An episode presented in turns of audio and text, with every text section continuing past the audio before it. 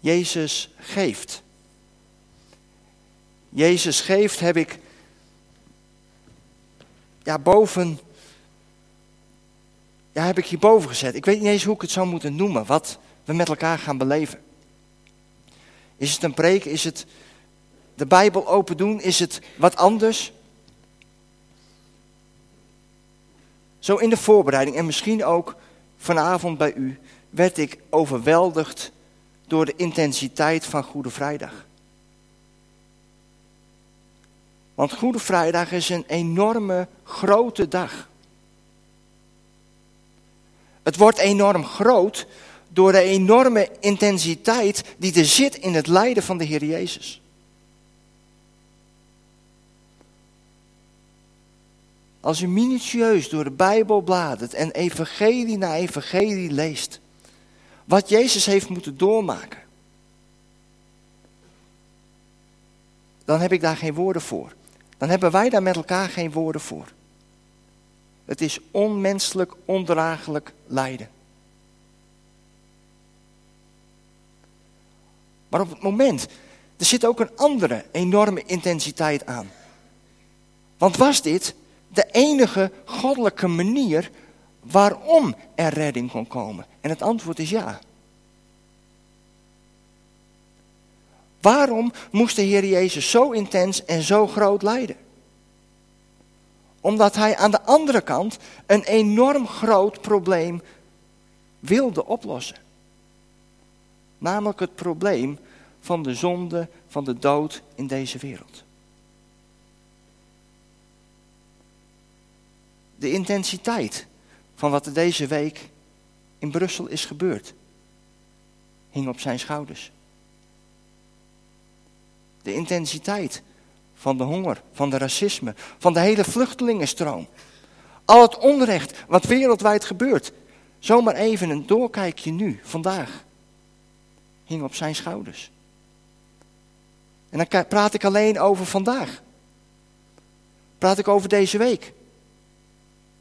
Maar wat als je de verschrikkingen van de Tweede Wereldoorlog daarbij optelt? En alles wat verder in de wereldgeschiedenis gebeurd is. Al het onrecht, al het leed, al de zonde.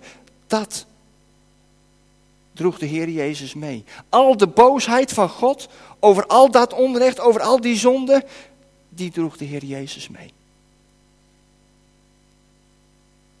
En dat maakt dat op die ene vrijdag, zoveel honderden jaren geleden, als het ware wij een inkijkje krijgen in het goddelijke rechtssysteem. En dat maakt waarom deze vrijdag echt goed is. Laten we met elkaar het rauwe evangelie maar lezen. Het rauwe evangelie uit Lucas hoofdstuk 23.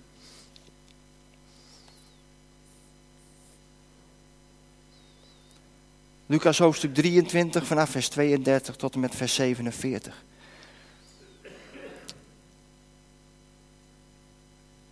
En we vallen hier ja, midden in die hele Villa Dolorosa. Er is al heel veel gebeurd, maar dat is te veel voor nu. Lucas 23 vanaf vers 32. Samen met Jezus werden nog twee anderen, beide misdadigers, weggeleid om terechtgesteld te worden. Aangekomen bij de plek die de schedelplaats heet, werd hij gekruisigd, samen met de twee misdadigers. De een rechts van hem, de ander links. En Jezus zei, Vader, vergeef hun, want ze weten niet wat ze doen. De soldaten verdeelden zijn kleren onder elkaar door erom te dobbelen. Het volk stond toe te kijken. De leiders hoonden hem en zeiden, anderen heeft hij gered. Laat hij nu zichzelf redden, als hij de Messias van God is, zijn uitverkorene. Ook de soldaten dreven de spot met hem. Ze gingen voor hem staan en boden hem zure wijn aan. Terwijl ze zeiden, als je de koning van de Joden bent, red jezelf dan. Boven hem was een opschrift aangebracht. Dit is de koning van de Joden. Een van de gekruisigde misdadigers zei spottend tegen hem: Jij bent toch de Messias? Red jezelf dan en ons erbij. Maar de ander wees hem terecht met de woorden: Heb je dan zelfs geen ontzag voor God, nu je dezelfde straf ondergaat? Wij hebben onze straf verdiend en worden beloond naar onze daden. Maar die man heeft niets onwettigs gedaan. En hij zei: Jezus, denk aan mij wanneer u in uw koninkrijk komt. Jezus antwoordde: Ik verzeker je, nog vandaag zul je met mij in het paradijs zijn. Rond het middaguur werd het donker in het gehele land, omdat de zon verduisterde. De duisternis hield drie uur aan. Toen scheurde het voorhangsel van de tempel doormidden. En Jezus riep met luide stem: Vader, in uw handen leg ik mijn geest. Toen hij dat gezegd had, blies hij de laatste adem uit. De centurio zag wat er gebeurd was en loofde God met de woorden: Werkelijk, deze mens was een rechtvaardige. Tot zover.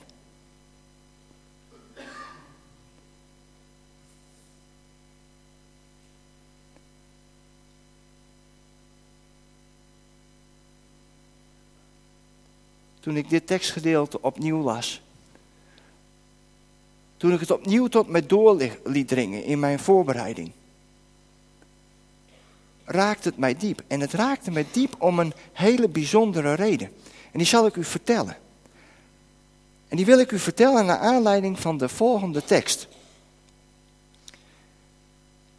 Het is namelijk een hele bijzondere link. Kijkt u maar eens mee wat er staat in Hebreeën 4, vers 15. Want de hoge priester, dat is hier in dit tekstgedeelte de Heer Jezus, die wij hebben, is er één die met onze zwakheden kan meevoelen, juist omdat Hij, net als wij, in elk opzicht op de proef is gesteld met dit verschil dat hij niet vervallen is tot zonde. Als we het hebben over Goede Vrijdag, als we, hebben, als we het hebben over het goddelijke rechtssysteem, dan moest er een rechtvaardig oordeel plaatsvinden over alle zonde, over al het leed. Wat in het verleden, heden en in de toekomst zal plaatsvinden. In Hebreeën 4, vers 15 staat dat er maar één was die die prijs kon betalen. Namelijk degene die zonder zonde was. En wij weten dat, wij kennen dat, dat is de Heer Jezus. Maar er staat hier nog iets anders. Er staat dat de Heer Jezus met al onze zwakheden kan meevoelen. Juist omdat Hij net als wij in elk opzicht op de proef is gesteld. als je door de Evangelieën leest, dan zie je dat de hele aanloop naar Goede Vrijdag, de, het hele paasevangelie, dat, dat, dat daar in de evangelie de meeste woorden aan geschreven worden. Dus in de hele geschiedenis van de Heer Jezus krijgen we een bijzonder inkijkje in hoe Hij, als het ware met zwakheid, met onrecht, met, ja, daarmee geconfronteerd is. En het heeft mij persoonlijk bijzonder geraakt om bij mezelf te ontdekken dat er geen onrecht zo groot is, wat bijvoorbeeld mij is aangedaan, gedaan, of de Heer Jezus kan daarin meevoelen. Er is geen groter onrecht aangedaan dan aan de Heer Jezus. En het is bijzonder hoe dat door het hele paasevangelie doorklinkt. En ik hoop dat het ook u vanavond mag bemoedigen. Want laten we dan eens een aantal aspecten in dat paasevangelie bekijken waarin ja, Jezus zwakheid naar voren komt, zodat Hij ons volledig kan begrijpen en ons volledig ook aanvoelt. Het eerste onrecht. Moet je voorstellen dat je als de Heer Jezus bij Pilatus komt. Pilatus, de rechter die aangesteld is. De Romeinen die rechtspraak hoog in het vaandel hadden hangen. De rechter gaf een stuk bescherming En Jezus komt daar. En wat gebeurt daar bij Pilatus? Nadat hij heel persoonlijk met Pilatus heeft gesproken, gaat Pilatus naar buiten en zegt tegen het hele volk wat is komen uh, opdraven, ik vind geen onschuld in deze man. Deze rechter zegt, ik vind geen onschuld in deze man. Maar het hele volk komt in opstand. En dan is hij als rechter, hij als machthebber, is bang voor al dat onrecht. Of is bang voor dat hele volk. En wat doet hij dan? Dan wast hij zijn handen. Hij wast zijn handen in onschuld. En hij verklaart Jezus schuldig. Terwijl hij even daarvoor heeft gezegd, ik vind geen schuld in hem. Dat is onrecht. Dat is diep onrecht. Dat je iets niet gedaan hebt en daar wel schuldig voor wordt bevonden.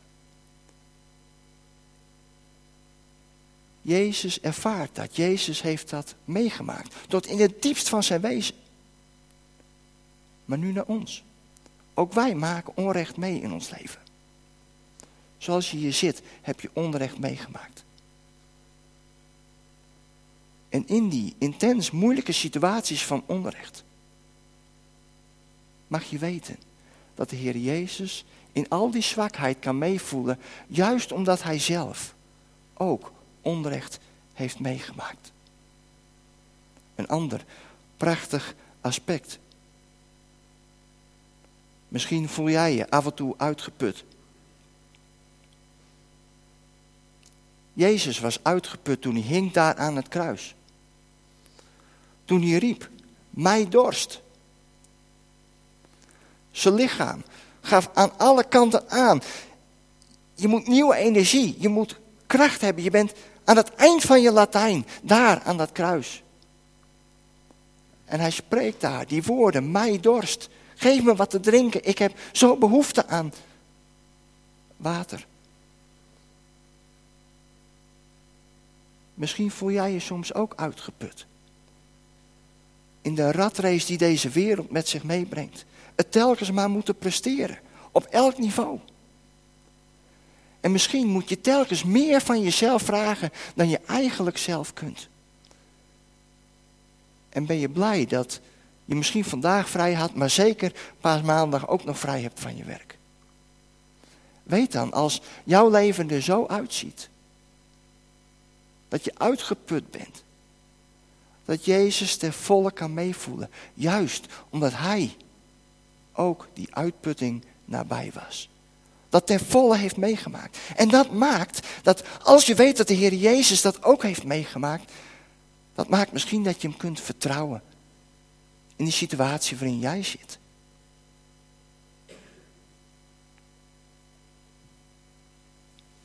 Jezus werd verraden door vrienden. Mensen met wie hij drie jaar lang heeft opgetrokken. Mensen met wie hij misschien zijn jeugd heeft doorgebracht. Judas en Simon Petrus. Hij werd door beide verraden.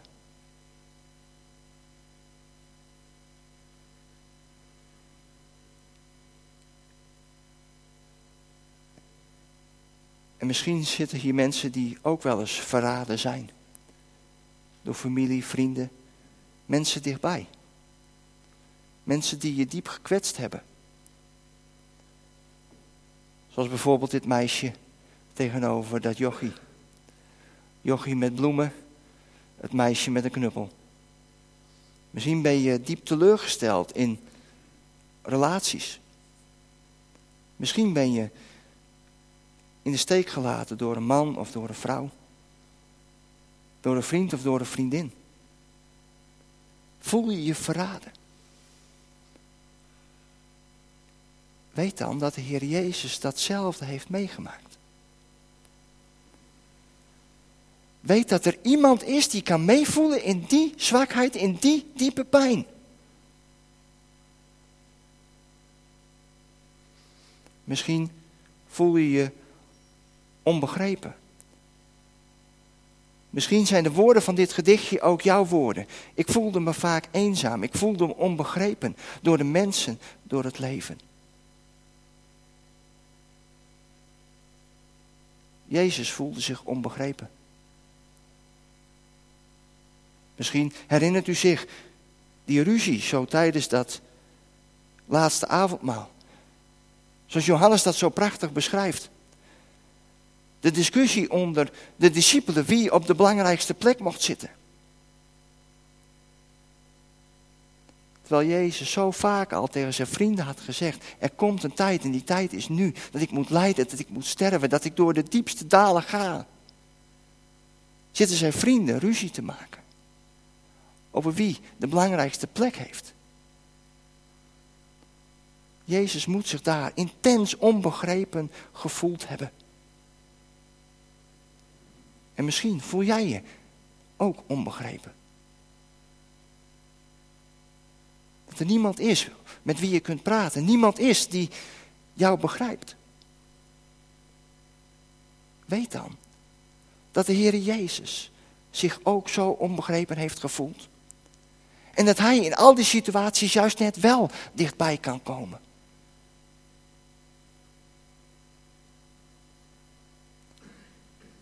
Misschien ben je net als deze vrouw.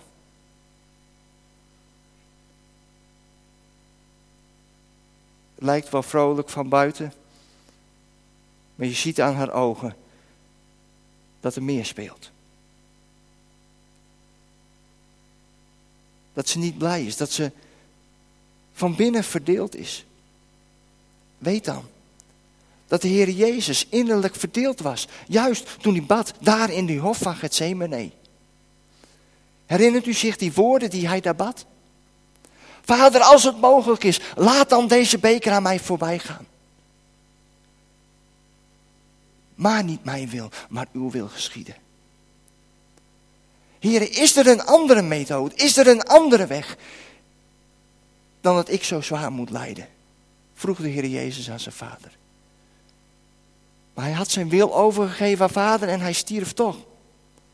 Maar je ziet daar dat er een engel moest komen om hem te bemoedigen. Omdat hij zo diep van binnen verdeeld was.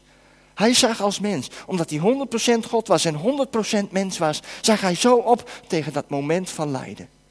Dat moment van schande, dat moment van die enorme intensiteit van het menselijk lijden, maar juist vanwege die enorme intensiteit dat hij daar het onrecht, de zonde van de hele wereld met zich meedroeg. En wat vindt hij dan? Drie discipelen die in slaap gevallen zijn. Over onbegrepen worden gesproken.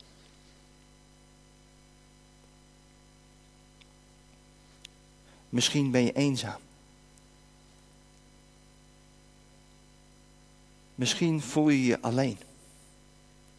Er kunnen soms situaties in je leven zijn waardoor je je zo intens alleen voelt. Weet dan dat de Heer Jezus dat in die drie uur duisternis die we hebben gelezen in, in Lucas hoofdstuk 23 zich ook alleen heeft gevoeld. Hij roept het op een gegeven moment uit: Mijn God, mijn God, waarom hebt u mij verlaten? Daar, op dat moment van die terechtstelling, in die goddelijke rechtspraak, moest God als het ware zijn blik op zij werpen, uh, richten. Omdat hij zijn zoon met, beladen met de schuld en het onrecht van deze hele wereld niet kon aanzien. Hij moest als het ware dat lijntje wat er was tussen vader en zoon tijdelijk doorknippen. Dat was de intense eenzaamheid van Jezus aan het kruis. Maar doordat Jezus die intense eenzaamheid heeft gevoeld, heeft ervaren, kunnen wij met al onze eenzaamheid naar Hem toe. Weet u wat ik zo bijzonder vind? In het tekstgedeelte wat we hebben gelezen, is dat Jezus niet stierf. Jezus stierf niet door de marteling. Hij stierf niet door het kruis. Lucas beschrijft dat zo prachtig. Rond het middaguur werd het donker in het hele land omdat de zon verduisterde. De duisternis hield drie uur aan. Toen scheurde het voorhangsel van de tempel door midden. Er was geen scheiding meer tussen het heilige en het allerheiligste. De weg was open, de weg was vrij. Maar dan, en Jezus riep met luide stem: Vader, in uw handen leg ik mijn geest. En de MBG en de herziene statenvertaling zeggen, in uw handen geef ik mijn geest. Jezus is niet gestorven aan de marteling. Jezus is gestorven omdat hij zijn leven gaf.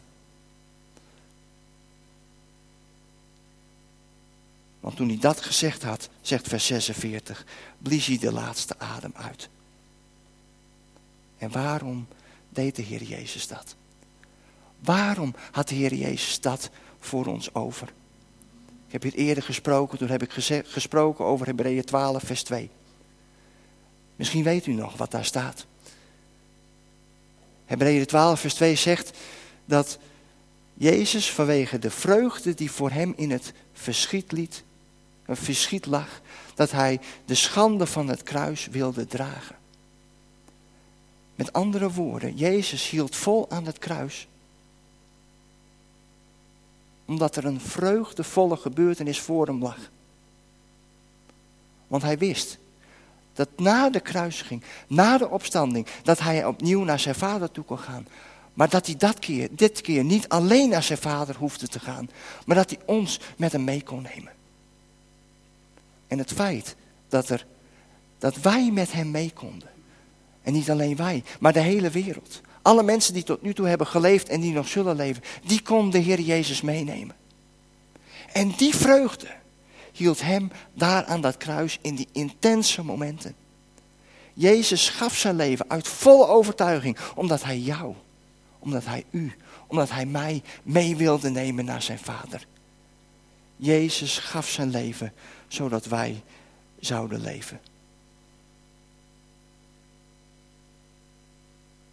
En dat betekent voor ons dat we nooit meer alleen hoeven te zijn. Hoeven nooit meer eenzaam te zijn, omdat Jezus er is. We hoeven nooit meer ten onder te gaan aan onrecht, omdat Jezus de grote rechter is. We mogen bij Hem zijn voor eeuwig. Daarvoor klopte zijn hart. Daarvoor stond zijn hart drie dagen stil. Maar daarvoor ging zijn hart ook weer kloppen. Amen.